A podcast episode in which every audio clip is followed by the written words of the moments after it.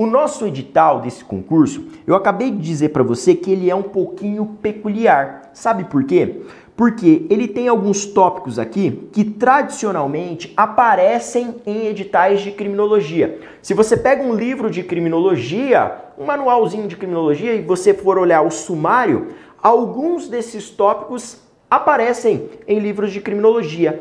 Outros tópicos não. Outros tópicos estão mais próximos da legislação penal extravagante, do direito penal propriamente dito. Olha aqui comigo.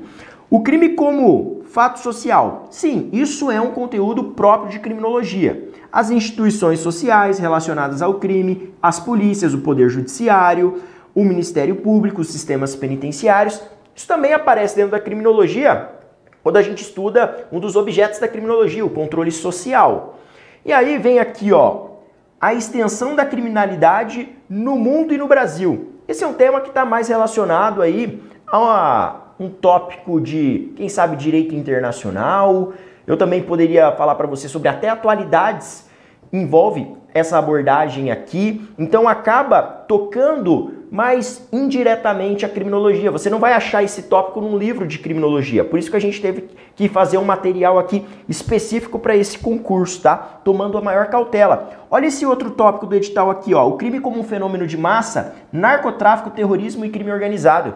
Se você vai na legislação penal extravagante, aí você tem lá a lei de drogas, você tem a lei que disciplina o terrorismo, a lei que cuida das organizações criminosas. Eu vou fazer aqui uma abordagem rápida acerca desses conteúdos, porque eu entendo que pode vir uma questão acerca desse tópico aqui na prova de domingo. Olha só, o crime como um fenômeno isolado, o estudo do homicídio. Aqui, durante a nossa preparação, né, no curso teórico, eu trouxe não só a análise do próprio tipo penal do artigo 121, a gente analisou, então fez uma abordagem bem voltada para o direito penal, mas também os dados criminológicos que informam esse conteúdo. E aí a gente também fez uma abordagem aí sistemática acerca do estudo do homicídio. Eu vou revisar com vocês hoje um tópico aqui que é sim efetivamente de criminologia, que é a classificação dos tipos de criminosos. O criminoso nato, o criminoso ocasional, o criminoso habitual profissional, criminoso passional, criminoso alienado, criminoso menor, delinquência juvenil, a mulher criminosa. Nós vamos fazer uma abordagem aqui, nesse intensivo, a respeito das classificações propostas pelo pai da criminologia, que é o Cesare Lombroso, tá? Por muitos aí reconhecido como o grande criminólogo da história, o grande precursor da nossa disciplina, tá bem? E ainda você tem aqui tópicos que também são de criminologia propriamente dita, porque você vai encontrar isso nos livros de criminologia, que seriam as atividades repressivas e principalmente as atividades preventivas e educacionais para diminuir os índices de criminalidade. Então nós vamos bater principalmente aqui nesses tópicos. O crime como um fato social, as instituições. Eu vou falar também sobre o narcotráfico, terrorismo e organização criminosa. Vamos falar rapidamente sobre classificação dos tipos de criminosos e eu termino falando de uma abordagem criminológica acerca da prevenção. Fechou? Então esse é o nosso combinado e amanhã temos revisão de véspera. Se você ainda não está me acompanhando lá no Instagram, não deixa de marcar, esmagar um like nesse vídeo e agora vamos para o que interessa, vamos para o conteúdo. Para a gente começar a nossa abordagem de criminologia, vamos trabalhar esse primeiro tópico, o crime como um fato social. E aqui, para falar sobre crime pela perspectiva do fato social, você precisa saber o que é a criminologia, porque isso aqui tem tudo a ver com o nosso conceito de criminologia. E desse conceito que eu vou te projetar na tela, nós vamos extrair várias conclusões muito importantes e que reiteradamente aparecem em provas, tá bem? E que não vai ser diferente por sua banca examinadora. Vem aqui então e vamos captar a essência do que vem a ser o objeto de estudo da nossa disciplina. A criminologia, em primeiro lugar, ela é uma ciência empírica. Ela é uma ciência empírica. Ela também é uma ciência interdisciplinar, que tem por objeto o crime, o delinquente, a vítima e o controle social do comportamento delitivo. Só essas duas linhas aqui, ó, se você for resolver um histórico de questões de criminologia, você mata um monte de questões a respeito desse conteúdo. Primeira coisa que você tem que ter em mente, criminologia É uma ciência empírica, ela está pautada no mundo do ser. Ela é completamente diferente das ciências normativas, como é o caso do direito penal, do processo penal, da lei de execução penal, tá bem? Aqui a gente estuda o mundo como realmente ele é. A gente estuda o crime como um fenômeno. Então você estuda o que é o crime, tá bem? O como ele ocorre, quem é o delinquente, o que ele come, por exemplo, onde ele anda, onde ele habita, com quem ele convive, sabe? Aquela estilo Globo Repórter. Então, a gente vai estudar o delinquente, o criminoso, dessa maneira. Quem é a vítima? Da mesma forma, por onde ela anda, quem é ela, a que classe social ela pertence. E também a gente estuda o controle social formal e também a via de controle social informal. Como assim, professor? Aspectos que tocam a polícia, e aí entra a sua função como policial militar do estado do Ceará. Você vai entrar nessa linha aqui de objeto do estudo da criminologia exatamente pela via do controle social formal. Aí entra o Poder Judiciário também, Ministério Público. E paralelamente a isso, a gente tem a via do controle informal, que é a escola, a igreja. Tudo isso, querendo ou não, influencia na análise do crime como um fenômeno social, tá bem? Além disso, esse conceito que eu trago para você, que é de um grande criminólogo espanhol, que é o professor Antônio Garcia Pablos de Molina, ele coloca ainda as outras observações que não deixam de ser muito importantes.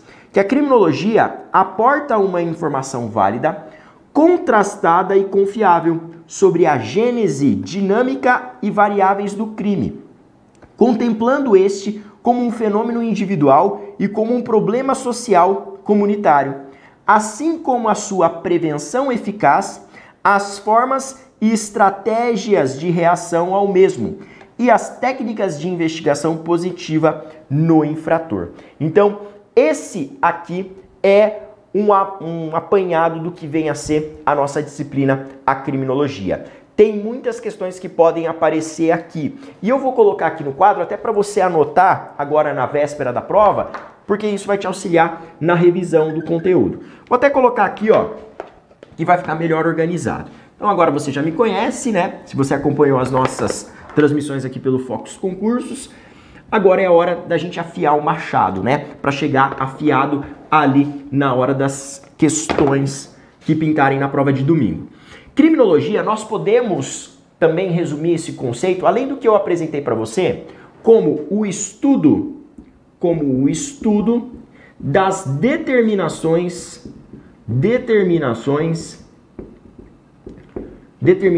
do crime. Também está correto afirmar isso, perfeito. Muito bacana esse conceito, é um conceito enxuto e que representa bem a ideia da nossa disciplina. Outra questão que é clássica de provas. A criminologia, ela é uma ciência empírica. Ela é uma ciência empírica. Empírica. Isso quer dizer que ela está preocupada em analisar o crime como realmente ele é, como é que ele se apresenta aqui perceptível aos nossos sentidos, como é que a gente visualiza ele aqui.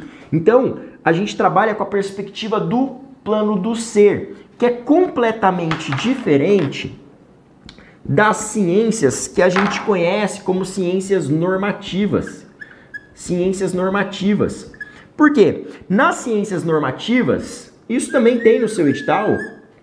Você vai estudar lá o direito penal, e lá no direito penal o que você faz? Você não estuda o crime como ele é, como um fenômeno ali, mas você pega e estabelece critérios para que haja responsabilidade penal. Você tem uma definição lá de que crime é um fato típico, ilícito e culpável, quais são os elementos necessários para a configuração do fato punível, mas isso tudo está no plano normativo, tá bem? Assim como as disposições do direito processual penal. Processual penal.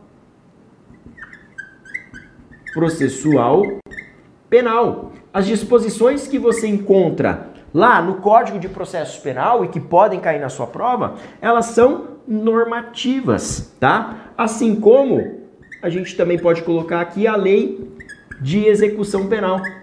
Lei de Execução Penal. Ela também aparece aqui como uma ciência normativa. Então, a parte de execução penal, direito penal, processo penal, execução penal, são ciências normativas.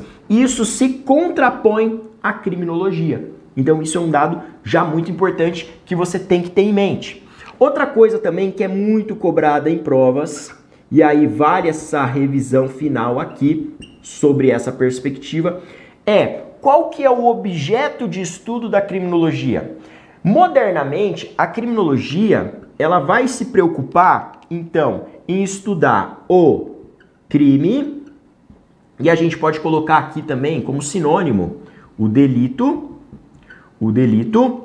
Então, crime ou delito são expressões sinônimas. No Brasil, a gente só teria duas espécies de infrações penais, crimes ou delitos e as contravenções penais. Não teria uma diferença aqui entre crime e delito. Isso no Brasil, tá? Em outros países tem diferença, mas aqui é isso que você tem que saber. Além disso, nós temos aqui o estudo da figura do criminoso. O criminoso também é objeto de estudo da criminologia. E a gente pode colocar aqui porque aparece também em provas e nos livros o delinquente. O delinquente. Tá bem? Além disso, nós vamos estudar a vítima, aquele sujeito passivo que é atingido pela conduta criminosa, né? Que tem ali o patrimônio lesado, que tem ali a vida ceifada, que de algum modo sofre ali porque teve violado o seu bem jurídico, o bem jurídico do qual é titular. Então a gente também estuda a vítima. E um dos desdobramentos, aqui aprofundando no estudo da criminologia, é exatamente trabalhar a vitimologia, que é um estudo específico da vítima. Tá? Uma preocupação aí com a vítima. E cada vez mais a gente tem visto, e eu vou tratar isso daqui a pouco com você, que a vítima tem ganhado maior importância nos nossos estudos, tá bem? É fundamental que a gente também estude quem é a vítima aqui do crime. E por fim, nós estudamos também o controle social.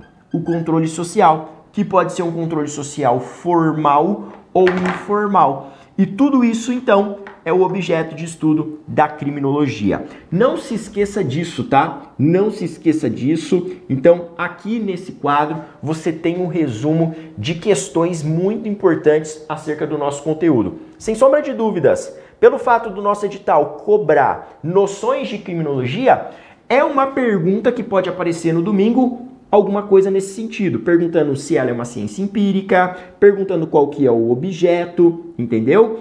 E perceba que se afirmar ali na alternativa que a criminologia está preocupada tão somente com o estudo do criminoso, quem é o criminoso nato, perceba que esse conceito ele já vai estar ultrapassado. Por quê? Antigamente, o ponto de partida realmente foi o estudo do criminoso.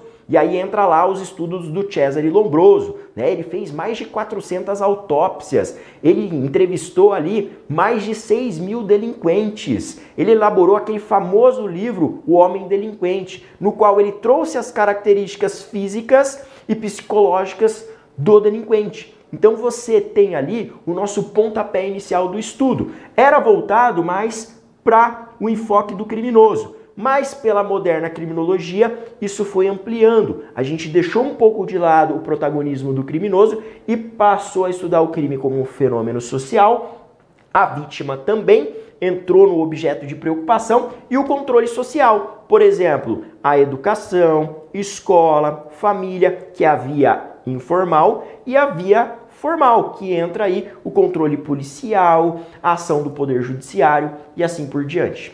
Ok? Outra coisa que você tem que lembrar ali, que está em destaque, é que é uma disciplina interdisciplinar. Estudar criminologia, quando a gente trabalha com a criminologia, inevitavelmente nós vamos percorrer aspectos de psicologia, nós podemos aqui estudar sociologia, a gente também toca ao estudo da biologia.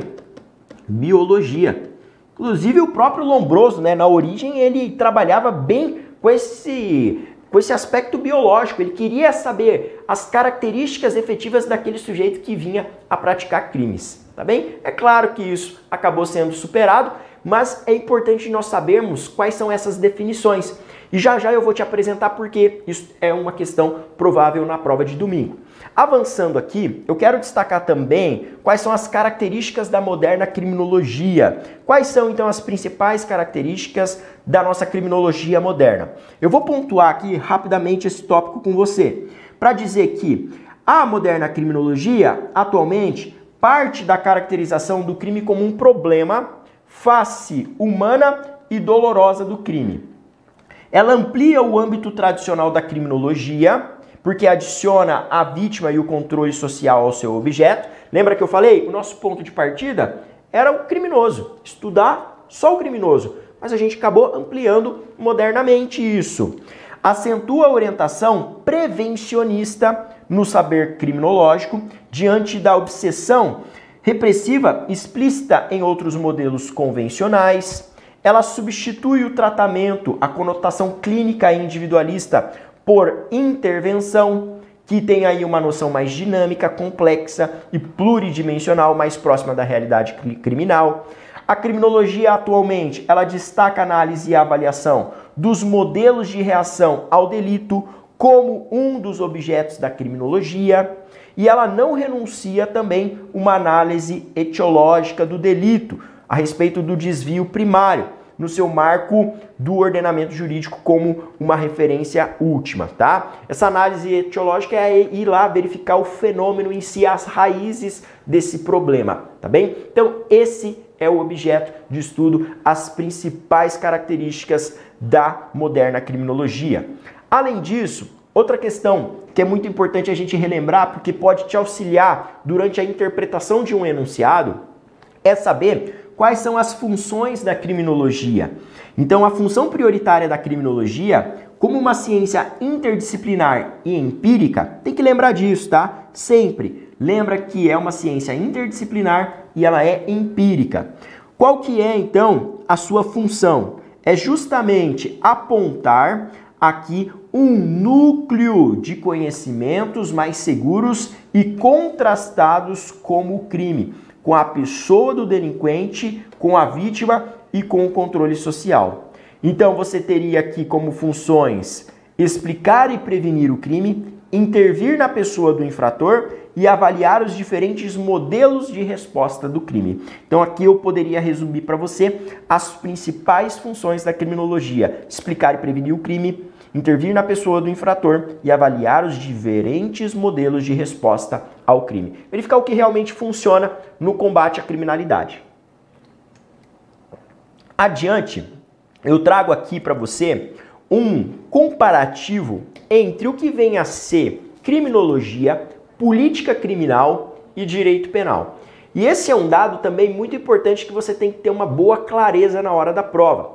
Por quê? Pode ser que seu examinador ele pegue o conceito de política criminal, de direito penal e misture com o de criminologia para fazer uma alternativa equivocada. Então você tem que ter bem delimitado o que cada uma dessas esferas se preocupa.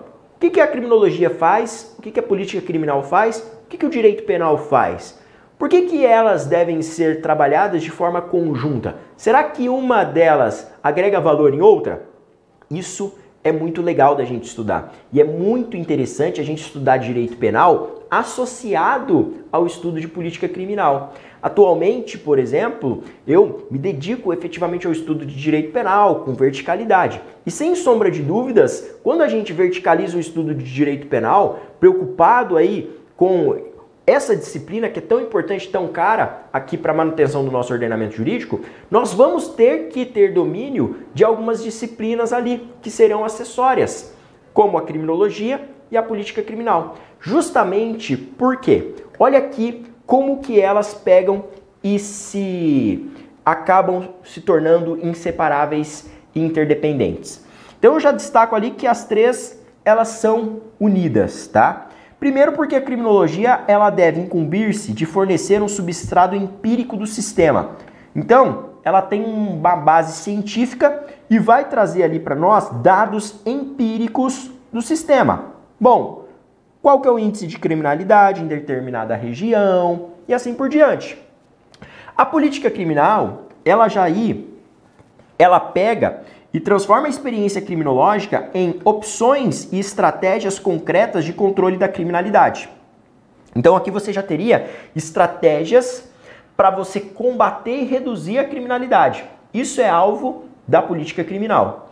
E o direito penal, por último, ele encarrega do quê?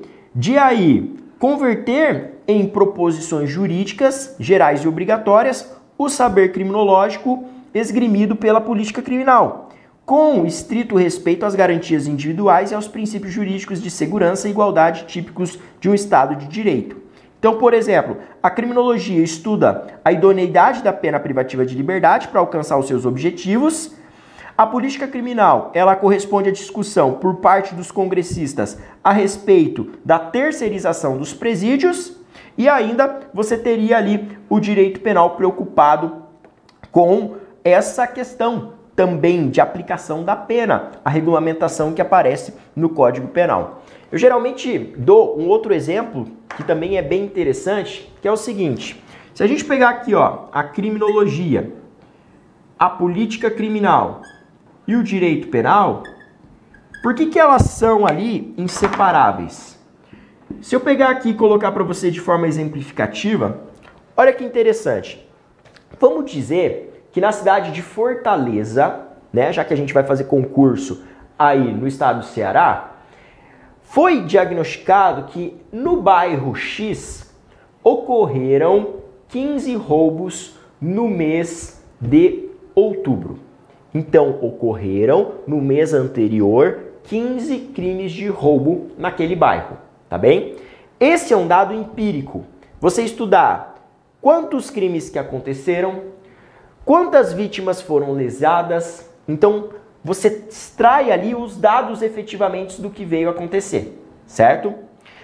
Isso aqui é importante para a gente traçar as estratégias de modo a criar política de redução desse número de roubos agora no mês de novembro. Entendeu? Então, que estratégias políticas nós podemos adotar para reduzir esse número de 15 roubos que ocorreram no mês de outubro? Verificar, por exemplo, está faltando ali iluminação nas vias públicas, as ruas estão escuras, então as pessoas ali, por exemplo, quando desembarcam do ônibus, acabam virando presas fáceis para assaltantes que assaltam elas ali, cometem o roubo durante o período noturno e conseguem empreender fuga justamente porque as ruas estão escuras, entendeu? Outra coisa, falta patrulhamento de viaturas da Polícia Militar. Então, o que a gente faz no próximo mês? A gente amplia a iluminação pública, instala mais postes, coloca uma viatura ali para fazer um patrulhamento periódico a mais, durante o período em que esses roubos estavam acontecendo. Então perceba, na política criminal a gente trabalha justamente essas estratégias que visam reduzir e prevenir a prática de delitos, entendeu? Então estratégias que são políticas mesmo. E o direito penal, ele vem de que forma? O direito penal, ele vem preocupado lá no plano normativo em definir o roubo como um fato típico ilícito e punível, ou melhor, ilícito... Um fato típico, ilícito e culpável, tá bem? E aí lá você trabalha esses aspectos técnicos da conceituação analítica, quando que você tem caracterizado o crime de roubo e assim por diante, entendeu? Então perceba que o estudo dessas disciplinas aqui, ele deve se comunicar. Porque não adianta nada a gente definir o que é o crime se a gente não se valer das outras disciplinas aqui que visam a redução da criminalidade, sem saber o que realmente está acontecendo e sem adotar políticas estratégicas que visam a redução da criminalidade. Entendeu? Daí a importância do estudo da criminologia, justamente apontar aqui dados empíricos que vão servir de base para as outras matérias aqui que estão dentro das ciências penais. Beleza? Fácil? Aqui, pessoal, voltando, vamos pegar e agora dar uma aprofundada no objeto da moderna criminologia, que eu já destaquei para você e agora você já sabe de cor, que é o crime, o criminoso, a vítima e o controle social, tá? Lembrando que o material de apoio desse vídeo você pode pegar e fazer o download aqui na descrição, esse material aí que a gente está exibindo na tela. Olha só, o crime como um fenômeno humano e cultural. Aqui é interessante e eu observo o seguinte... que para o direito penal, o crime ele é um fato típico, ilícito e culpável. Já para a criminologia, ele é um fenômeno social, dotado de mutualidade determinada por diversos fatores, tais como o tempo e o lugar em que foi praticado. Por exemplo, lá nas ordenações filipinas, o crime de adultério era considerado gravíssimo e era punido com pena de morte, tá bem? Então, adultério, a esposa lá traiu o marido, era punido com pena de morte, gente. Lá nas ordenações filipinas, há um bom tempo atrás. Já nos dias atuais, essa conduta aí é atípica do ponto de vista penal. No ano de 2005, o legislador riscou o artigo 240 do Código Penal que previa lá o crime de adultério. Então, ó, marido traiu a esposa ou vice-versa, isso aqui não é objeto do direito penal.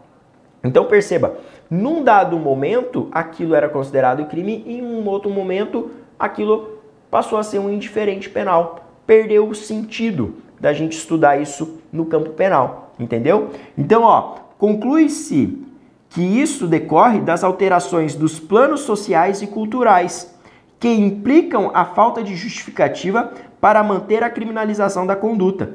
E exatamente quem traz esses dados para nós é a criminologia. Por quê? A criminologia, ela olha o crime daí como um fenômeno social, entendeu?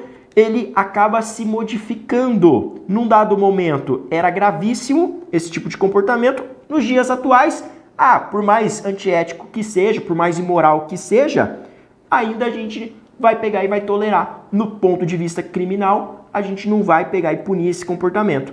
E ó, outro exemplo de algo que era admitido anteriormente, mas que hoje é um absurdo. O caminho inverso ocorreu com a tortura, que antes ela era atípica, era legal, então podia ser exercida, e hoje ela é criminalizada e ainda ela tem essa roupagem de crime hediondo. Lembra que a tortura, ao lado do tráfico de drogas e do terrorismo, ela é equiparada a crime hediondo, entendeu? Num passado aí que a gente tem na nossa história, a gente vai verificar que tortura era permitida, era realizada a rodo. E agora é algo que é absolutamente abominável, entendeu? Porque mudou o nosso contexto social. Mudou aqui o nosso contexto, tá bem? Então, perceba que o crime, ele é visto dessa forma pela leitura da criminologia, como um fenômeno humano e cultural, como um fenômeno social. Essa é uma questão muito boa para aparecer na sua prova de domingo, tá bem? Então, se aparecer uma alternativa trazendo esse tipo de raciocínio, você pode marcar que está correta. Além disso, no campo do estudo do criminoso, nós tivemos aí uma ampla variação. Por quê? Na moderna criminologia, o estudo do homem delinquente ele passou a ser um segundo plano, como consequência de um giro sociológico experimentado por ela e da necessária superação de enfoques individuais em atenção aos objetivos político-criminais. O centro das investigações aqui, da criminologia, ainda que não tenha abandonado a pessoa do infrator, ela deslocou-se prioritariamente aí para a conduta delitiva, ou melhor, da conduta delitiva, para o estudo daí da vítima e para o estudo do controle social. Então, aquela preocupação do Lombroso de, ó, eu preciso definir quem que é esse criminoso para a gente punir ele adequadamente, ela passou a ser colocada de lado, porque percebeu-se que o fenômeno crime não ocorre não só com base na pessoa do criminoso, mas outros fatores aqui também interferem na criminalidade, como a vítima, o controle social, também são objetos agora de estudo da criminologia, tá bem? Então, o criminoso, num dado período, ele foi o protagonista aqui da criminologia e agora ele acaba sendo colocado um pouquinho de lado. A gente não rejeita aqueles estudos, mas a gente pega e dá mais prioridade ao estudo da vítima, do controle social, por exemplo, tá bem? E a vítima, falando dela, é importante você ter em mente que ela passou por 3 fases aí na história da civilização ocidental. A primeira fase foi a Idade de Ouro, onde a vítima ela era muito valorizada, valorizava-se muito ali a pacificação dos conflitos e a vítima era muito respeitada. Depois, no segundo momento, aí com a responsabilização do Estado pelo conflito social, houve a chamada neutralização da vítima.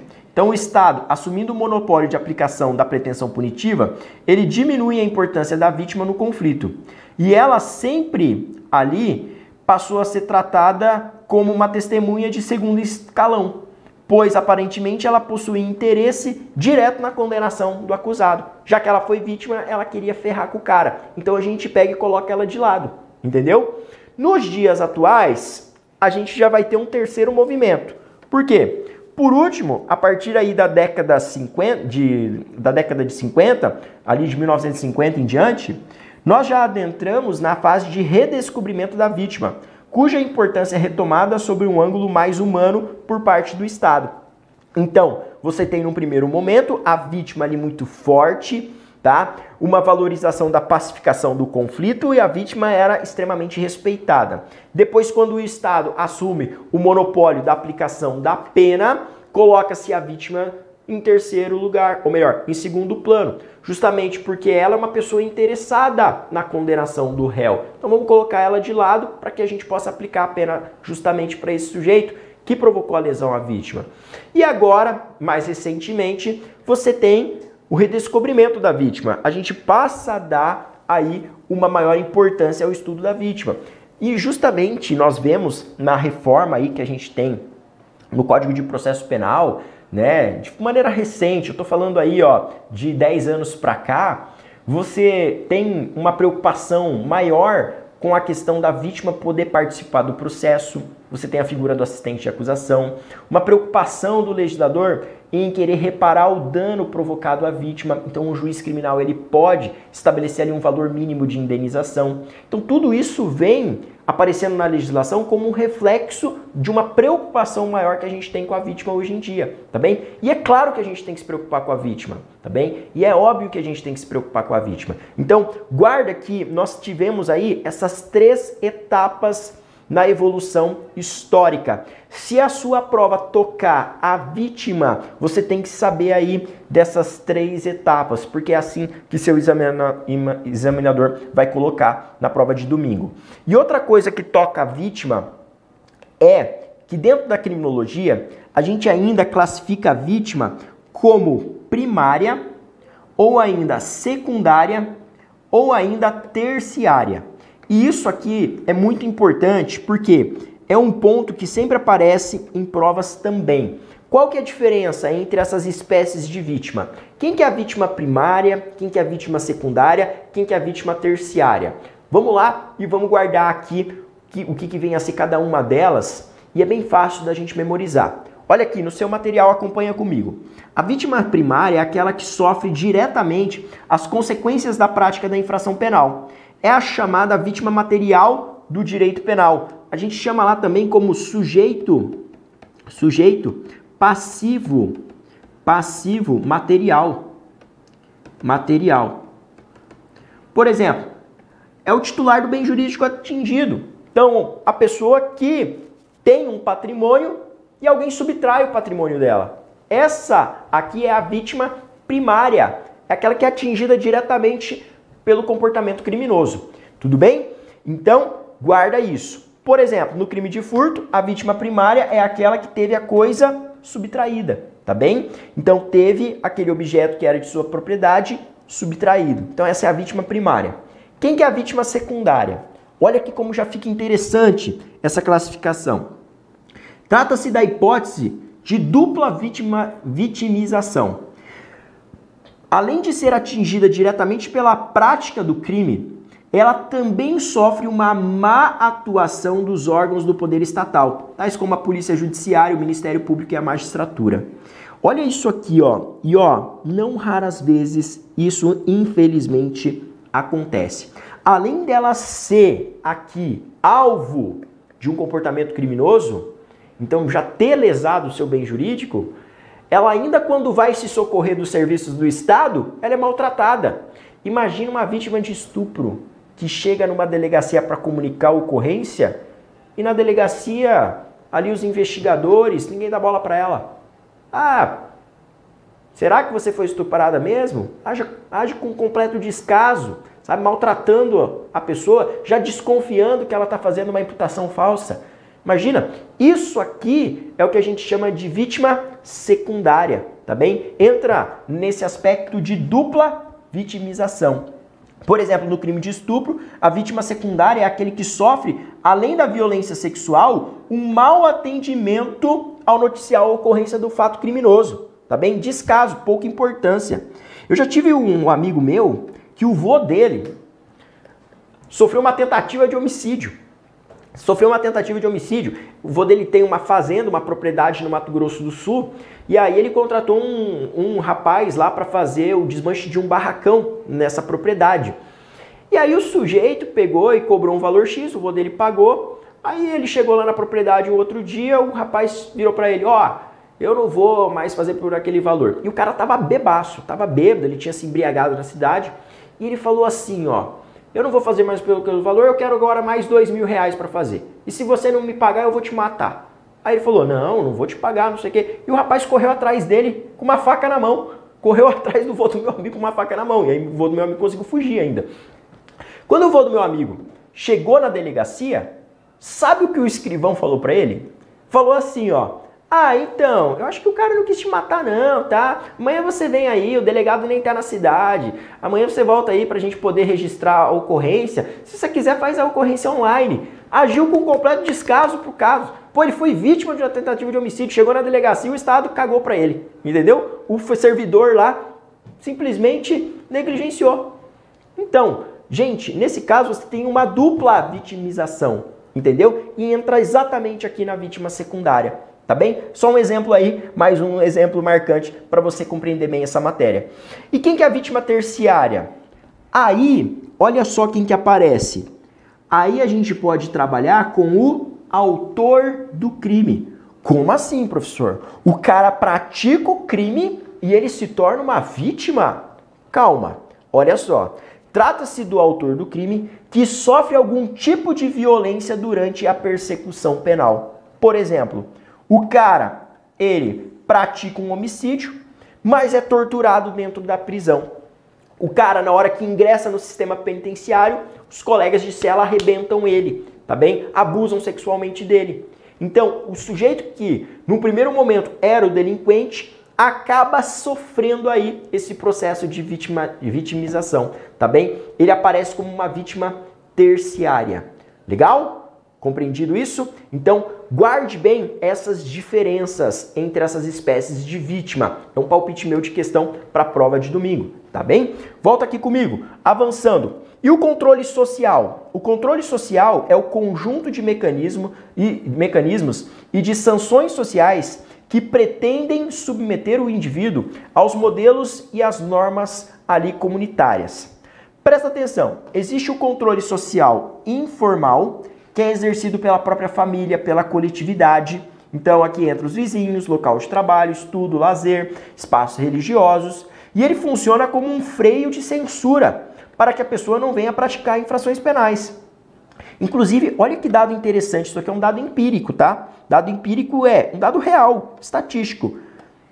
Quanto menor a comunidade, maior é a eficiência do controle social informal. Isso quer dizer que se a pessoa tem uma boa vizinhança, se ela tem local de trabalho, se ela tem estudo, se ela tem ali uma religião, né? Ela frequenta espaços religiosos, ela tem lazer, isso faz com que naquela localidade exista um menor número de delitos. Tá bem? Se as pessoas daquela comunidade inseridas ali, nesse contexto que tem acesso a tudo isso, todo mundo tem acesso a isso, é mais difícil que ocorra crimes nesses locais. Isso é muito interessante, tá bem? Isso é muito interessante. Então, por isso que quanto mais desordenado, quanto mais for zoado o local, mais precário for, maior é o índice de criminalidade naquele ambiente. Tem tudo a ver, tá? Tem tudo a ver. E quem traz esse dado para nós é a criminologia, tá bem? Por isso que você vai ver, ó, quando você estiver fazendo patrulhamento, você vai ser um futuro policial, certo? Quando você estiver fazendo o patrulhamento, você vai perceber, ó, ah, tal bairro lá, nossa, lá é complicado, hein? E aí você vai até aquele bairro, você vai ver as condições lá são muito mais precárias. Será que as pessoas lá têm acesso a esse controle social informal, tem acesso à educação, trabalho, lazer, espaços religiosos e assim por diante. E aí você percebendo a deficiência disso, você vai ver que inevitavelmente naquele local tem um índice de criminalidade maior, tá bem? Isso é muito interessante, né, da gente saber. E existe também uma outra via de controle social formal, que é o quê? É aquele que vai ser realizado pelo Estado. Aí entra a sua postura como policial. Entra aqui também. Olha lá. Por intermédio de seus órgãos encarregados de fiscalizar e promover a tutela. Entra aqui o Poder Judiciário, a atuação dos magistrados, do Ministério Público, dos promotores de justiça, da Polícia Judiciária, das secretarias, dos ministérios, tá bem? Então entra aqui o papel da polícia também. Então é o controle social formal. Tudo isso aqui bem estruturado, bem ordenado, também auxilia aqui na redução dos índices de criminalidade. Então, isso é o objeto do controle social. Também é uma questão possível de prova, justamente porque o seu edital ele está preocupado ali com o Poder Judiciário, com o Ministério Público, com a questão de sistemas penitenciários, e tudo isso faz parte do que a gente chama de controle social formal, tá? Então, associa essas ideias aqui, porque lembra disso justamente porque aparece expresso lá no seu edital, e aí eu garanto que vem uma questão nesse sentido lá. Quem sabe uma alternativa para você assinar lá, tá bem? Outra coisa, crime como fenômeno de massa. Já caminhando aqui para a reta final do nosso programa, eu vou dar uma pincelada a respeito do que vem a ser a criminalidade organizada. Amanhã eu quero fazer uma abordagem um pouquinho mais profunda, por um viés aqui criminológico. Então amanhã a gente vai dar mais enfoque para isso aqui, tá bem? Hoje eu só quero destacar o seguinte, que a criminalidade organizada, amplamente, se você considerar ela de forma ampla, ela não está apenas ligada a uma criminalidade econômica, tá?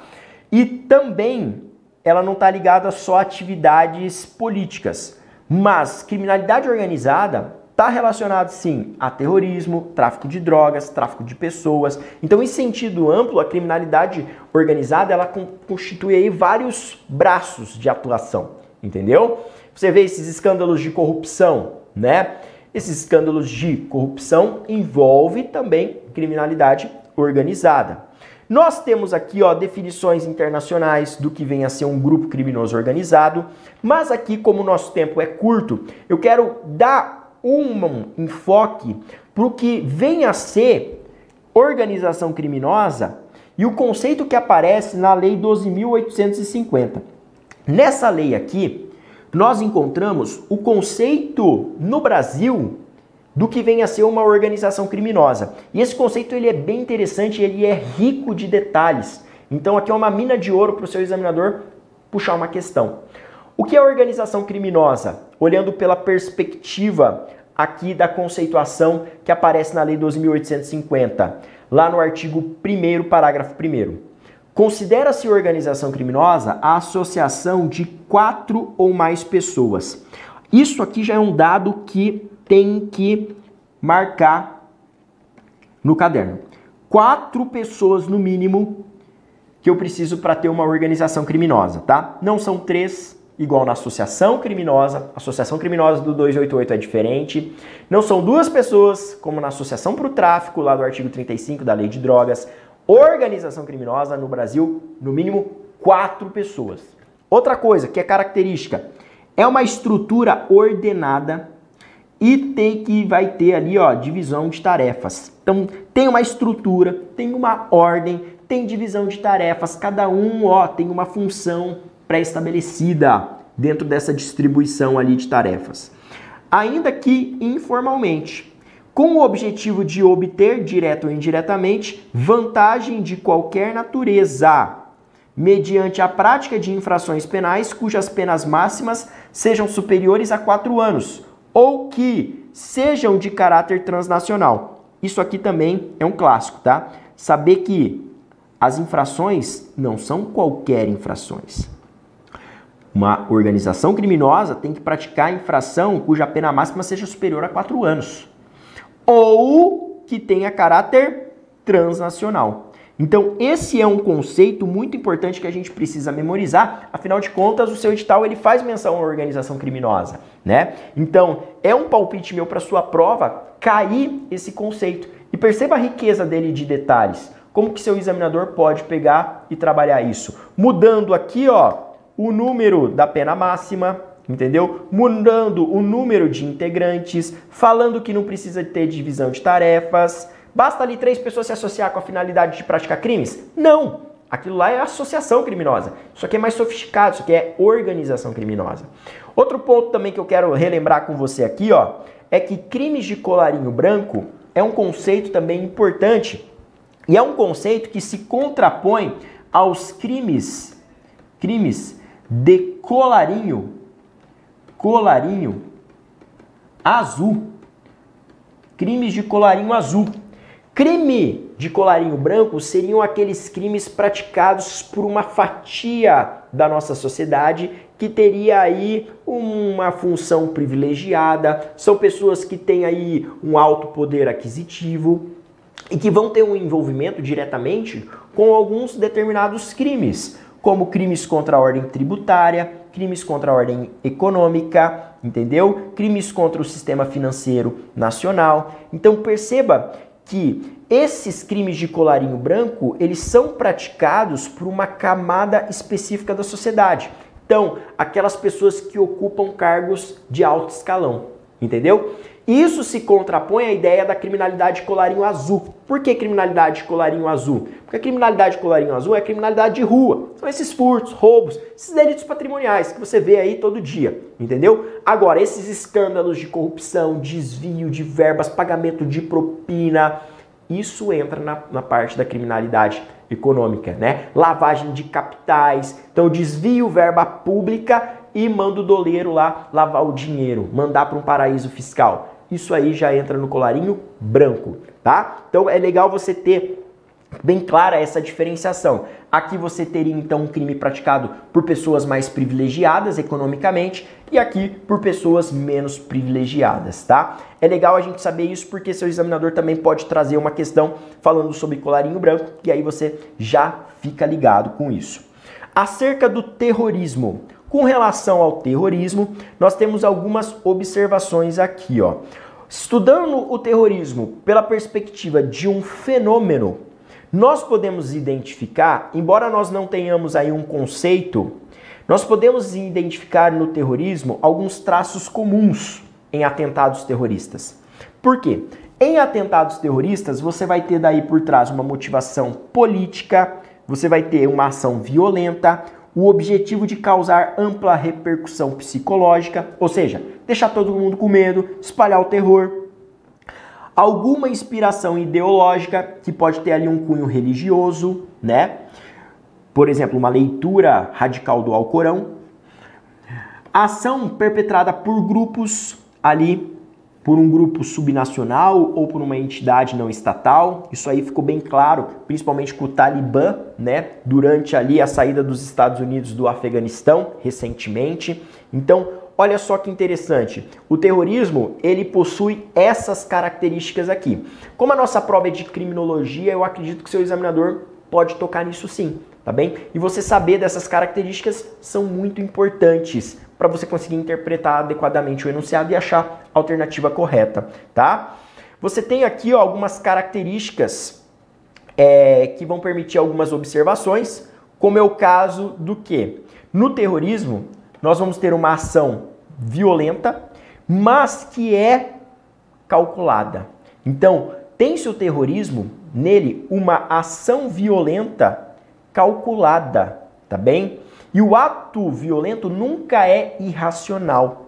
As vítimas, elas podem até ser aleatórias, porque eu vou lá explodir uma praça, certo? Eu vou sequestrar um avião, vou jogar lá no World Trade Center. As vítimas que estão lá, necessariamente, não são vítimas determinadas, tá? Podem ser vítimas aleatórias. Mas o alvo dos terroristas, ele não é casual, tá bem? Ele não é ao acaso. Ele já é um alvo ali previamente planejado. Qual que é a ideia do terrorista no momento em que ele pegou lá no 11 de setembro? colocou, ou melhor, pegou as vítimas que estavam naquele avião, sequestrou o avião e jogou o avião no World Trade Center. A ideia era matar as pessoas que estavam dentro do avião?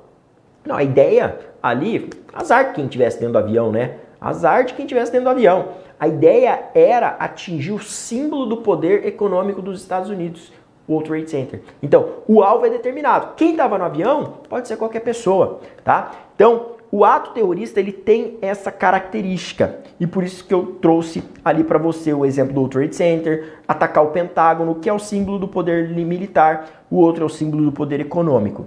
Beleza? Outra questão também é que quando a gente olha para a definição de terrorismo, nós vamos verificar que o terrorismo, ele tem por trás uma pauta política. Efetivamente, terrorista pode ser simplesmente aquele que se rebela contra o poder estabelecido.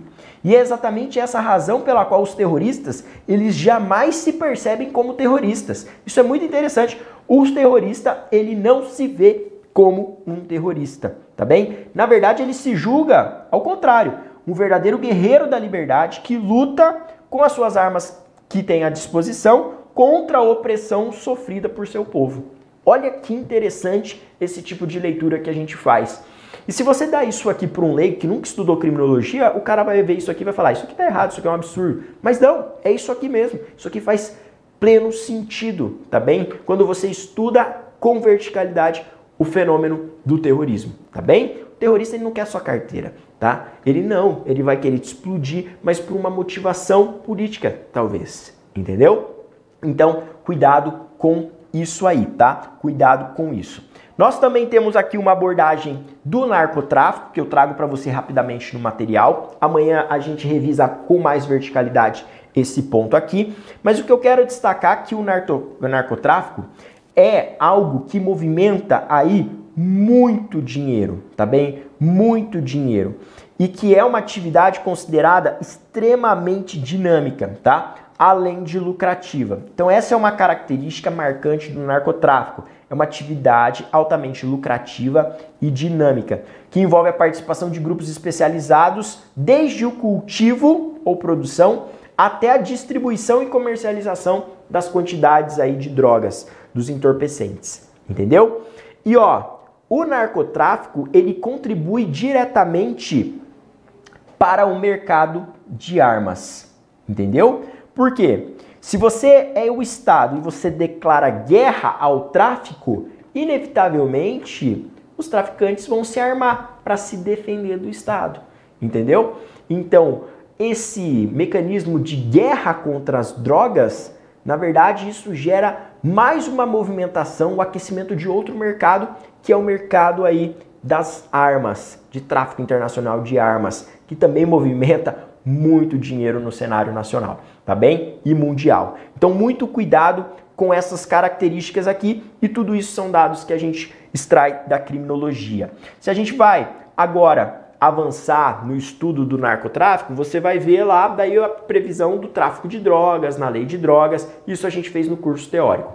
Para a gente fechar essa revisão e não faltar essa abordagem, como já está quase estourando o nosso tempo, vou falar rapidamente para você sobre uma das classificações do Cesare Lombroso. Aliás, a principal. As outras a gente revisa amanhã na véspera, tá bem? Então olha só, o Cesare Lombroso, ele traz uma classificação que eu não tenho dúvidas, essa vai cair na prova, porque é a mais famosa. O Cesare Lombroso, que é conhecido aí como um dos grandes precursores da criminologia, alguns chamam ele de pai da criminologia, ele pertencia à escola positiva, ele que é o cara que fez lá as 400 autópsias, então ele fez uma pesquisa empírica fantástica, tá? Estudava ali o crânio humano, tá? Quais eram as características físicas, quais que eram as características psicológicas, porque além de fazer as autópsias, mais de 400, ele entrevistou mais de 6 mil delinquentes que se encontravam presos lá na região em que ele morava. E aí o que que acontece? A partir disso, ele conseguiu fazer uma lista de características do que viria a ser esse criminoso nato. Então olha só que interessante. O criminoso aqui nato é o criminoso que tem uma predisposição para a prática da infração penal, que sofre de atavismo consistente numa degeneração cerebral. Isso é de acordo com o Lombroso, tá? O Lombroso daí listou uma série de características que revelam o perfil do criminoso nato. As características físicas, a saber, um crânio assimétrico, pouca ou nenhuma barba, canhoto, orelhas em forma de asa, você teria aqui uma mandíbula desenvolvida, pequena força muscular nas mãos, grande agilidade. Então essas seriam algumas das características desse criminoso, tá? E as características psicológicas? Inveja, vaidade, astúcia, insensibilidade moral, crueldade, o cara era preguiçoso, falta de arrependimento. Então essas são as características dadas pelo Cesare Lombroso a respeito do criminoso nato. Isso pode cair na sua prova, eu não tenho dúvidas, tá? Além disso, ele apresentava para nós também a classificação do criminoso louco, passional e de ocasião. Olha aqui rapidamente. O louco seria aquele que vai sofrer um déficit mental, consistente numa doença ou num retardamento mental. O passional é aquele que age por impulso, sem premeditação. A paixão é um sentimento duradouro e intenso. Não está relacionada apenas à paixão amorosa, mas também à ira, ao fanatismo religioso, à idolatria, por exemplo. E o criminoso de ocasião, né? Aqui alguns até utilizam aquela expressão, a ocasião faz o ladrão. Por quê? Em geral, ele não tem antecedentes criminais e não demonstra periculosidade. Só que esse criminoso ele pratica a infração envolvido numa situação facilitadora, que se apresenta como uma grande oportunidade. Por exemplo, é a oportunidade para ele enriquecer. Então, a ocasião faz o ladrão. Então, você teria aqui esse criminoso de ocasião. Essa seria, então, a perspectiva de abordagem do Cesare Lombroso.